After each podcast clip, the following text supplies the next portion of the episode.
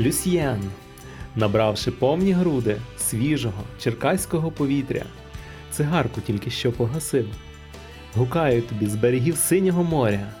Здравствуй, привіт, салют. Я живий, мати жива, Олесь живий, сусіди живі. Усі знайомі й незнайомі теж живі, крім тих, хто необачно вмер. Учора одержав твого листа. Сьогодні одержав перші після відпустки гроші. Спішу випити 100 грамівку за розквіт твоїх сил і здоров'я. Другу 100 грамівку вип'ю за твою нев'яночу вроду. Будьмо. У Москву мене ще не дуже просять. Новин немає і не передбачається.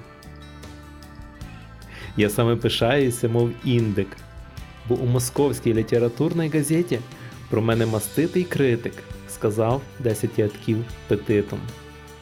У тебе очі на лоба полізуть з подиву, коли ти вчитаєш там, що я самостоятельний. Отаке там. Хіба у Ворзелі мало хвацьких парубків, що ти нудьгуєш і читаєш ідіотські детективи? Сеньоро, ми втратили 14 карбованців за путівку не для того, щоб ти повернулася з Ворзеля черницею або баптисткою. Дірзай, дітка, розбивай парубоцькі серця направо й наліво, розколю їх, мов горіхи. Лушпиння тільки не привозь додому. Ну, бувай. Тут стоїть ціла черга твоєї і моєї рідні, а також з сотню твоїх поклонників. Кожен намагається поцілувати тебе.